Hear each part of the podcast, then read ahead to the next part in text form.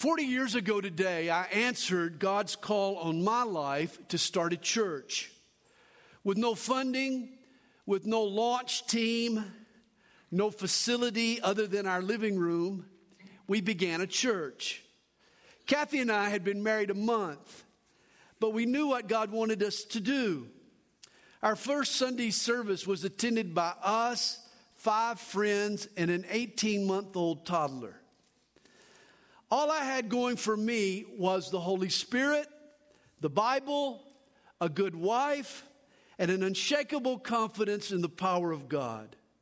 I had no idea what the next 40 years would look like or how the ministry would play out for us.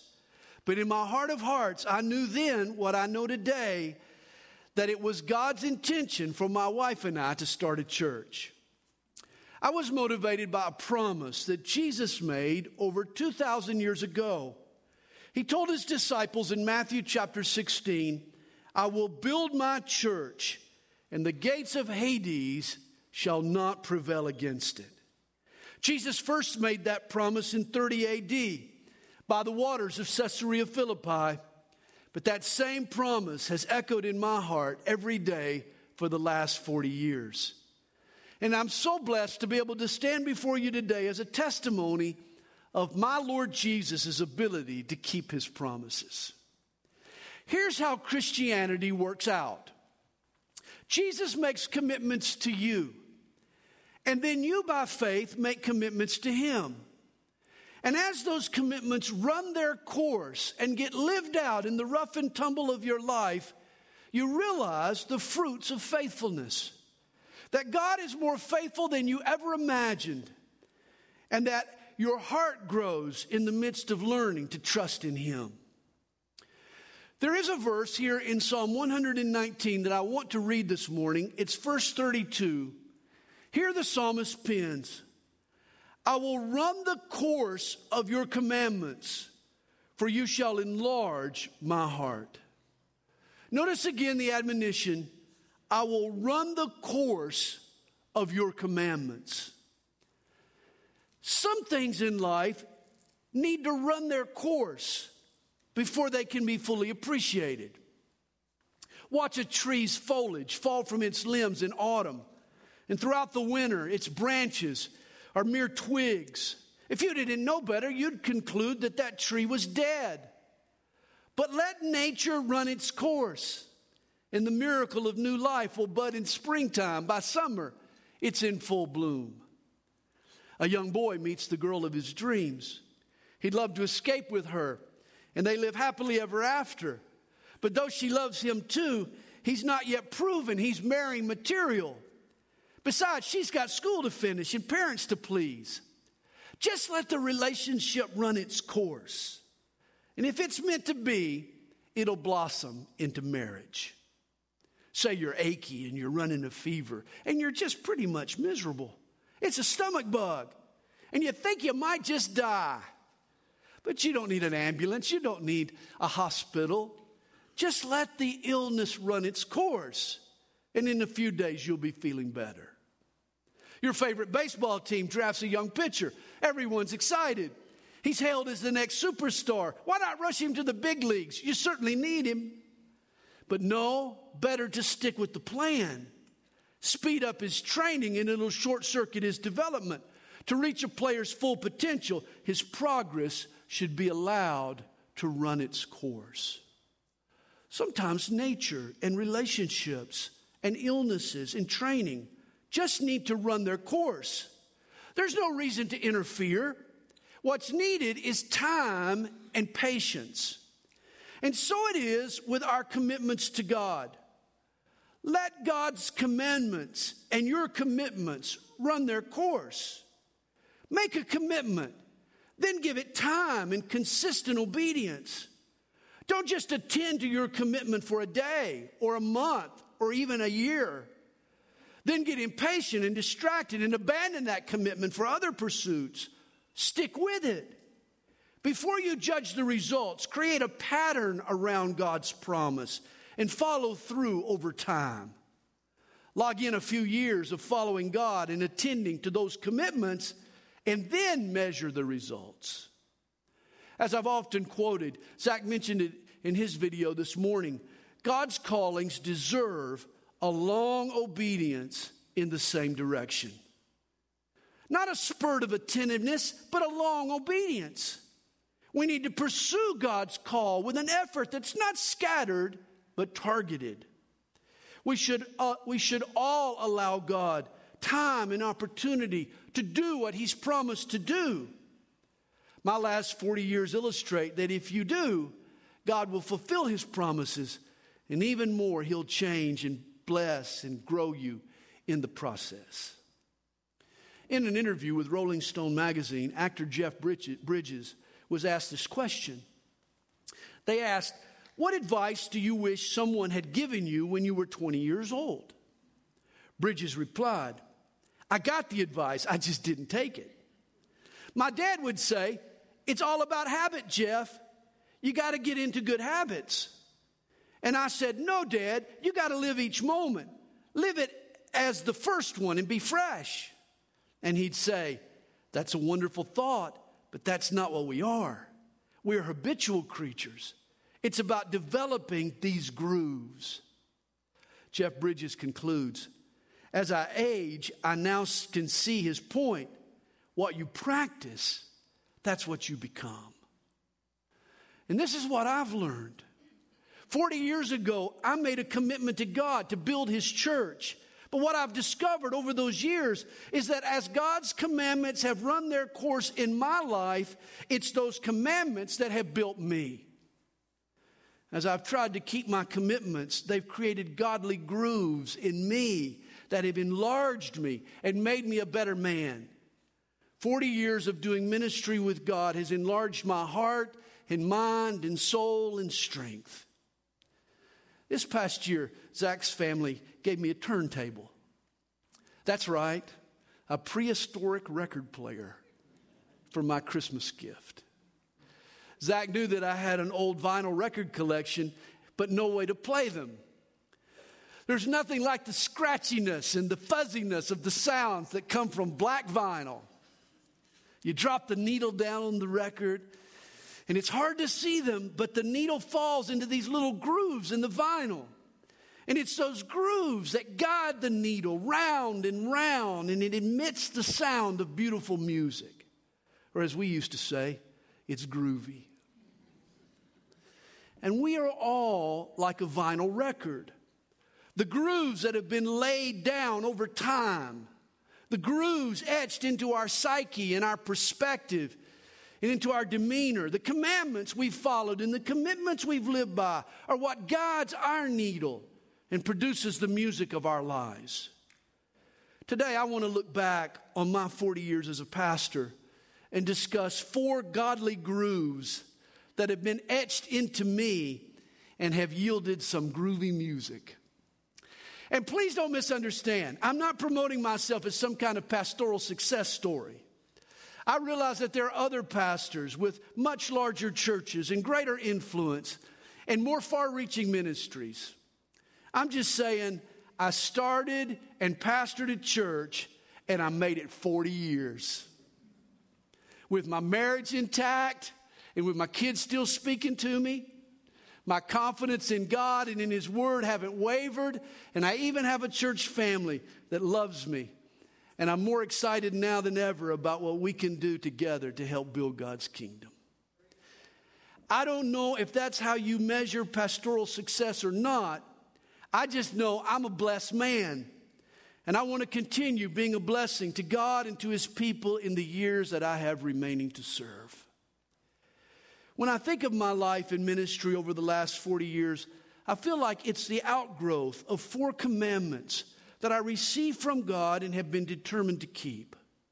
I made a commitment to follow one God, teach one book, love one woman, and pastor one church.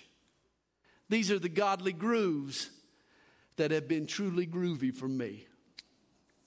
Well, the initial commitment that led me to Christ and caused me to embrace his calling to be a pastor and has guided me every day since is my commitment to follow one God. And you might think that should be a no brainer for every Christian, let alone a pastor. I mean, after all, Christianity is the world's largest monotheistic religion. Unlike the pagans, Christians are known to follow one God. Yet this is not always practically true in the church and even among pastors. For pastors tend to follow lots of different voices. Some pastors follow the will and dictates of their denominational leaders. This never made sense to me. Why would any church allow people from outside the congregation in another town with different concerns tell a local church what to do and how to function? This is why I was so happy to discover Calvary Chapel. I loved and appreciated what I learned from my pastor, Chuck Smith. I embraced the ministry distinctives that were, that were Calvary only because they were also biblical. With Calvary Chapel, I could listen to and follow God's Spirit without some headquarters looking over my shoulder, and yet still be part of a group of pastors who loved and served Jesus. Without a group, it's too easy for a pastor to become an island to himself. That's not healthy. As a Calvary Chapel, I've been free to follow Jesus while at the same time maintaining some human accountability. It's been a perfect blend, and it's served me well for 40 years. I've always followed God, not a human hierarchy. Neither have I followed the will of the people. Now, please understand, your opinions matter to me. It's important what folks think, and my door is always open to your opinions. But when the rubber meets the road, I have to obey God, not man. And people pressure is a huge temptation for some pastors. Popular opinion and political correctness can drive the ship. If we don't follow brother so and so, he'll stop giving. And boy, we need his money. Too many pastors are manipulated by folks with strong opinions and deep pockets. Thankfully, we've never succumbed to these temptations. We followed one God and have trusted Him to meet our needs, and He has done so in spades. Some pastors followed the denomination. Other pastors follow people in the church, while other pastors follow their own ego. And I don't want to fall into that trap either. I admit, it takes a little chutzpah to be a pastor.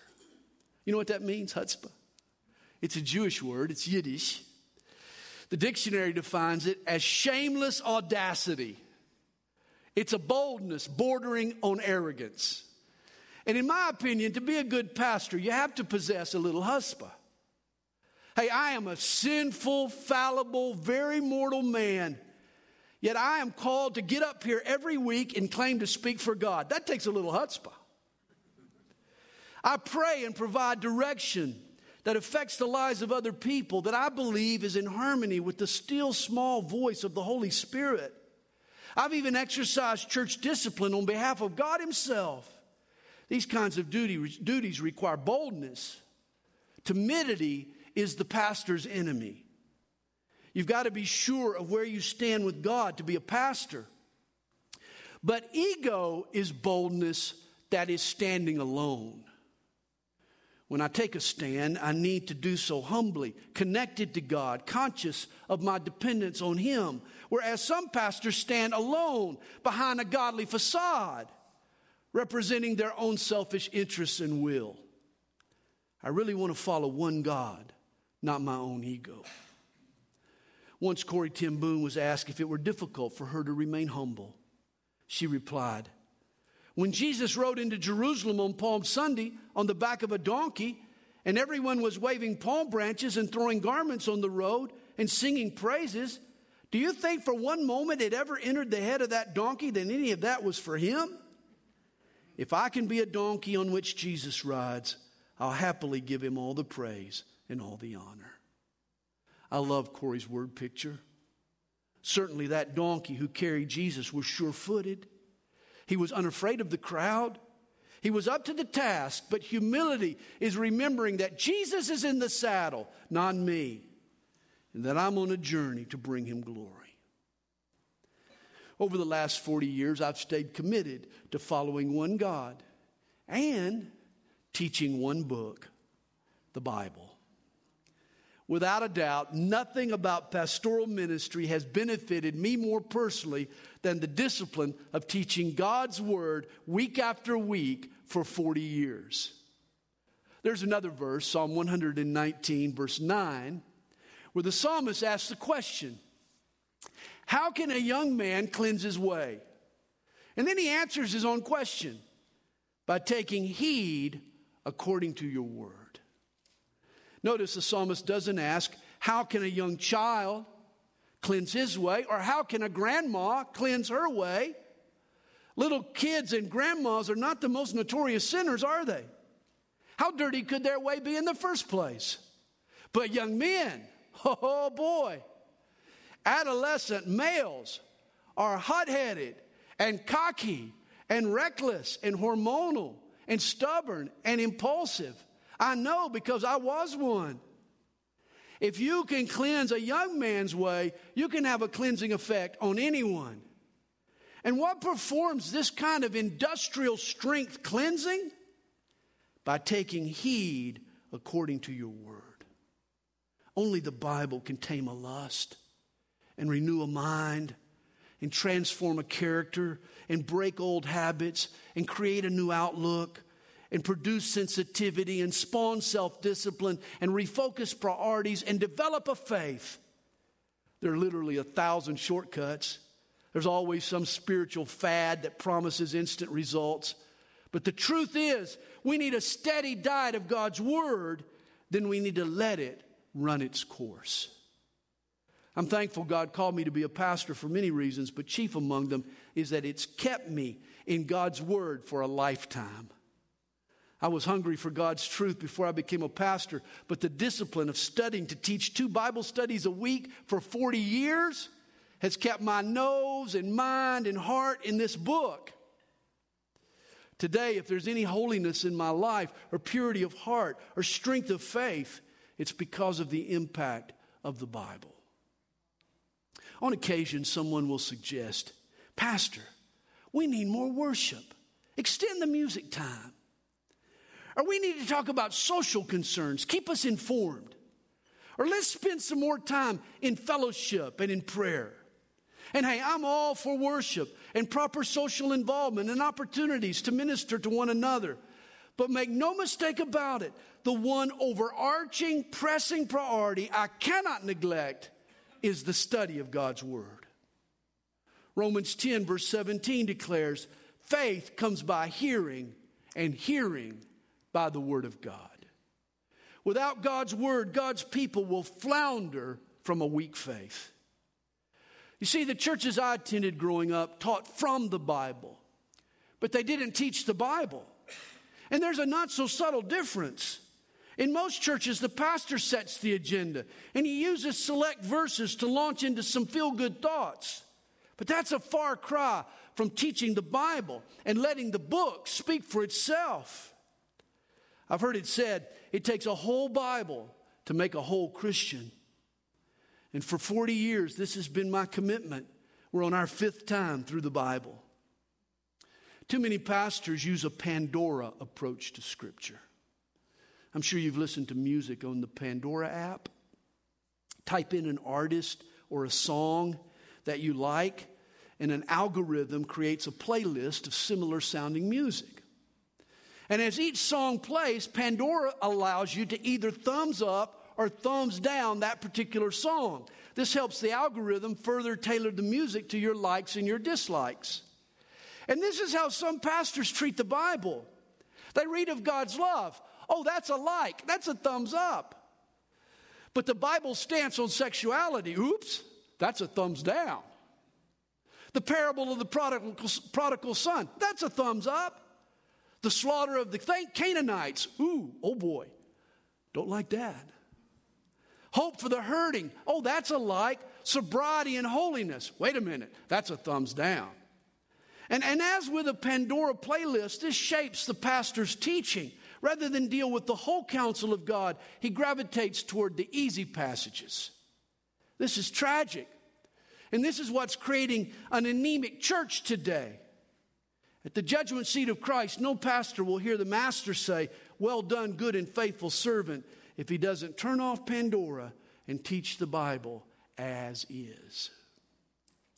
Again, for 40 years, I've been committed to follow one God, to teach one book, and to love one woman. And where do I begin talking about my wife? For starters, Kathy Adams is this pastor's longest and most faithful church member. She was there at my first Calvary Chapel Stone Mountain Bible study, and I want to love her in such a way that makes sure she attends my last Calvary Chapel Stone Mountain Bible study. No offense to you, but I learned a long time ago that church members are going to come and go. But at the end of the day, I want my wife to still be my wife. And if she comes to church and if she sits down front and still laughs at my corny jokes, all the better. Let me make an observation. A pastor can be sexually faithful to his wife, yet still be guilty of adultery. He's more committed to another man's bride than he is his own. When that other woman calls, he drops whatever he's doing with his wife to answer. The pastor will interrupt his vacation or his holiday to entertain his other woman. He pays more attention to her kids than he does his own. He's more attentive to his mistress than he is his own wife.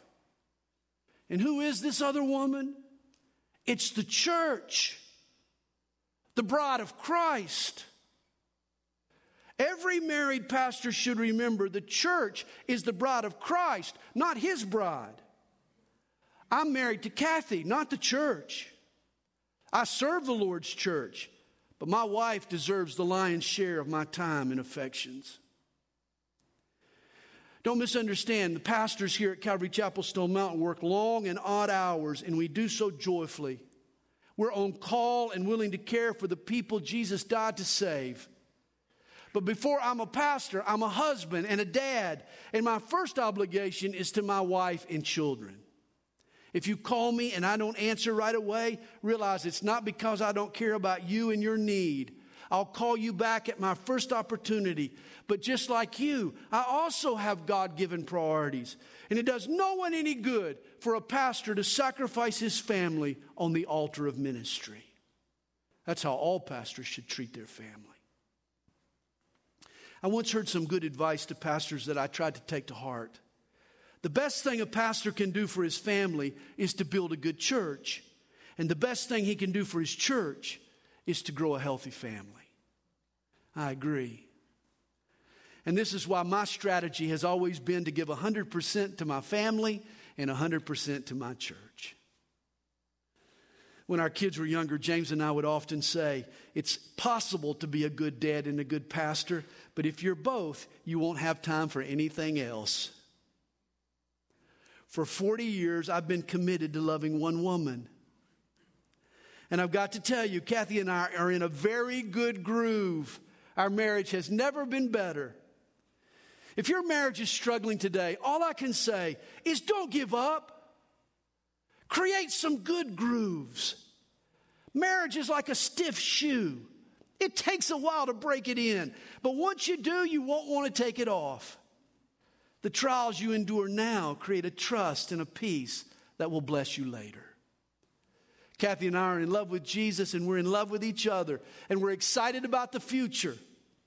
Your pastor's wife, she loves missions. And she loves the women's ministry here at Calvary Chapel. Boy, she loves you ladies. And she is all in on being a grandma, that's for sure. Yeah, get shot. He's gonna shoot us.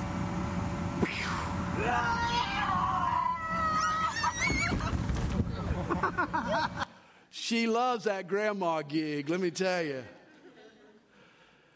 And we both want to thank this church for helping us raise our own kids. You know, for the most part, the people of this church have loved our kids as they've loved us. Many of you longtime Calvary folks had a formative effect on the lives of our children. And to my knowledge, none of our kids have the scars that other pastors' kids talk about. You've helped this pastor and his wife raise a family. For 40 years, I've committed myself to follow one God, teach one book, love one woman, and pastor one church. My calling from God, thus, my intention has always been to die as the pastor of Calvary Chapel Stone Mountain. Of course, I don't know God's future plans. And I've always held out the possibility that God could call me elsewhere. After all, I'm the soldier, not the captain. I take the orders, I don't give them. And if the Lord called me to another church, I've always hoped that I would be obedient. But I don't go around looking for other opportunities. I am proud to pastor this church. I'm pleased with what we've become and are becoming. And I'd insult the work of God's Spirit, the work that He's done, if I viewed this church as a stepping stone to something bigger and better. In fact, I believe our best days are yet to come. God has us in a strategic place at a strategic time, and He has a special work He wants to do through Calvary Chapel Stone Mountain. I'm hoping to pastor this church until the rapture. And after that, Matt can take over. Just kidding, just kidding, Matt. Just kidding. Wherever you are, Matt, I'm just kidding. Do you know that among all churches, the average time spent by a senior pastor at a church is four years? I've been at it 40 years, and in lots of ways, I still feel like I'm just getting started. I'm still earning people's respect. In a world that shuns commitment and escapes hard times rather than fights through them, I've tried to set a good example. We'll never develop meaningful friendships if we're always quitting on people. Thus, if I don't quit on you, then you shouldn't quit on one another. I know too many pastors that have grown cynical over the years. They get hurt and they harbor bitterness. The carousel of people coming and going from their church, and it happens in every church, causes the pastor and his wife to protect themselves from rejection. They shield themselves from hurts and grow a hard heart. I've learned a better way to cope. It's called grace. And I've learned grace from you guys from Calvary Chapel Stone Mountain. This has always been a unique place full of the most loving and caring and grace filled people I know. On occasion, we'll have a former church member leave us disgruntled and they'll post something to Facebook. And guess who's always quick to chime in with encouraging words? It's the folks they left behind at Calvary Chapel Stone Mountain. It amazes me. This church challenges me to hold no grudges. You guys love the people who don't deserve your love. You're all about grace. I teach it, but you guys have lived it out. And I really want you to know that though I've spent 40 years at one church, it's been easy to do. For I love you guys. I care for each of you, and I love your families. And for many of you, I feel like I'm part of your family. You know, usually when church members relocate elsewhere, they tell us later they underestimated how difficult it would be to replace their church. And I know why. The relationships forged in a church become some of life's greatest treasures. Christians share the deepest dimension of life together, its sadnesses and its joys. Over the last few years, I've traveled a lot to speak at conferences and retreats around the country and I've been asked if, i if I would ever like to do it full time. My answer is a definite no. I appreciate the opportunity to share with other groups, but I would miss the friendships and the connection that comes with seeing the same folks week after week and watching them grow in their faith and in their love for one another. Of course, I know that if the Lord delays, I won't be your pastor forever. And don't worry, if I start drooling in the pulpit one day and become a liability, I won't need to be told to step down. But I'm just 62 years young with plenty of tread left on my tires, and I intend to keep rolling as long as I can. One of the ventures I hope to take on over the next few years is to start a year long program for college age students to prepare them for life in ministry. We'll use the cabin and we'll build some dorms I believe the Lord wants us to invest in the next generation. And here's the irony that's developed over the last few years for me. As the elder brother among the Calvary chapels in the Deep South, my pastoring does have a broader effect than just our own local fellowship. I have the privilege now of pastoring pastors. It's amazing that that role fell to me, but I'm happy for the opportunity and I'm blessed that you guys are willing to help. Let me close with a quote from Joe McKeever. Pastor Joe writes this No matter how serious a pastor may be about a long tenure, it's not going to happen apart from the intervention of the Lord Himself. And after 40 years as your pastor, I would say the same. Jesus made a promise to build his church. Then he called me and he individualized that promise to my heart. And it's that promise that has sustained me every day since. I love what's said of God in Jude 24. Now, to him who is able to keep you from stumbling and to present you faultless before the presence of his glory with exceeding joy. For 40 years now, I've sought to keep my commitments to follow one God and to teach one book and to love one woman and to pastor one church. But it's only because God made a commitment to me first. God has intervened in my life and in this ministry. He's kept us from stumbling, and He's going to lead us home. As the psalmist said, I will run the course of your commandments, for you shall enlarge my heart. Make a commitment to God. And as that commitment runs its course in you, God will enlarge your strength and your vision and your mind and most of all your heart.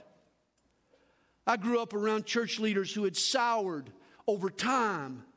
They didn't respond well to the rigors of ministry, and they ended up leaders with closed minds and small hearts. But if we let God's commandments run their course in us, God promises to create open minds and big hearts. I'm praying God makes room in our hearts for new people to love and new visions to pursue and new thoughts to contemplate and new directions to take and new technologies to use and new methods to employ and new generations to reach. I want us to keep growing in our faith and in our usefulness in the Revelation, Jesus writes seven letters to seven churches. And his most encouraging letter is to the Philadelphians. We call it the church of the open door. For Jesus tells them, I have set before you an open door, and no one can shut it. For you have a little strength, have kept my word, and have not denied my name. They were given an open door that no one could shut. Over the last few months, the coronavirus has caused churches to lock down and close up. Today, I think it's time to open up our doors, our arms, and certainly our hearts. And notice the fact the Church of Philadelphia had just a little strength, didn't disqualify them from the opportunities God had for them. Jesus opens doors for churches not because they have lots of people or lots of money or lots of talent or lots of buildings, but He opens doors for churches who keep His word and honor His name. And this is our forte. We keep His word. This is what excites me about our future. Jesus will go before us, He'll open doors, He'll create opportunities, He'll cut paths where there were none. I want to thank God in this church for the last 40 years, but let's be ready for the next 20. The best is yet to come.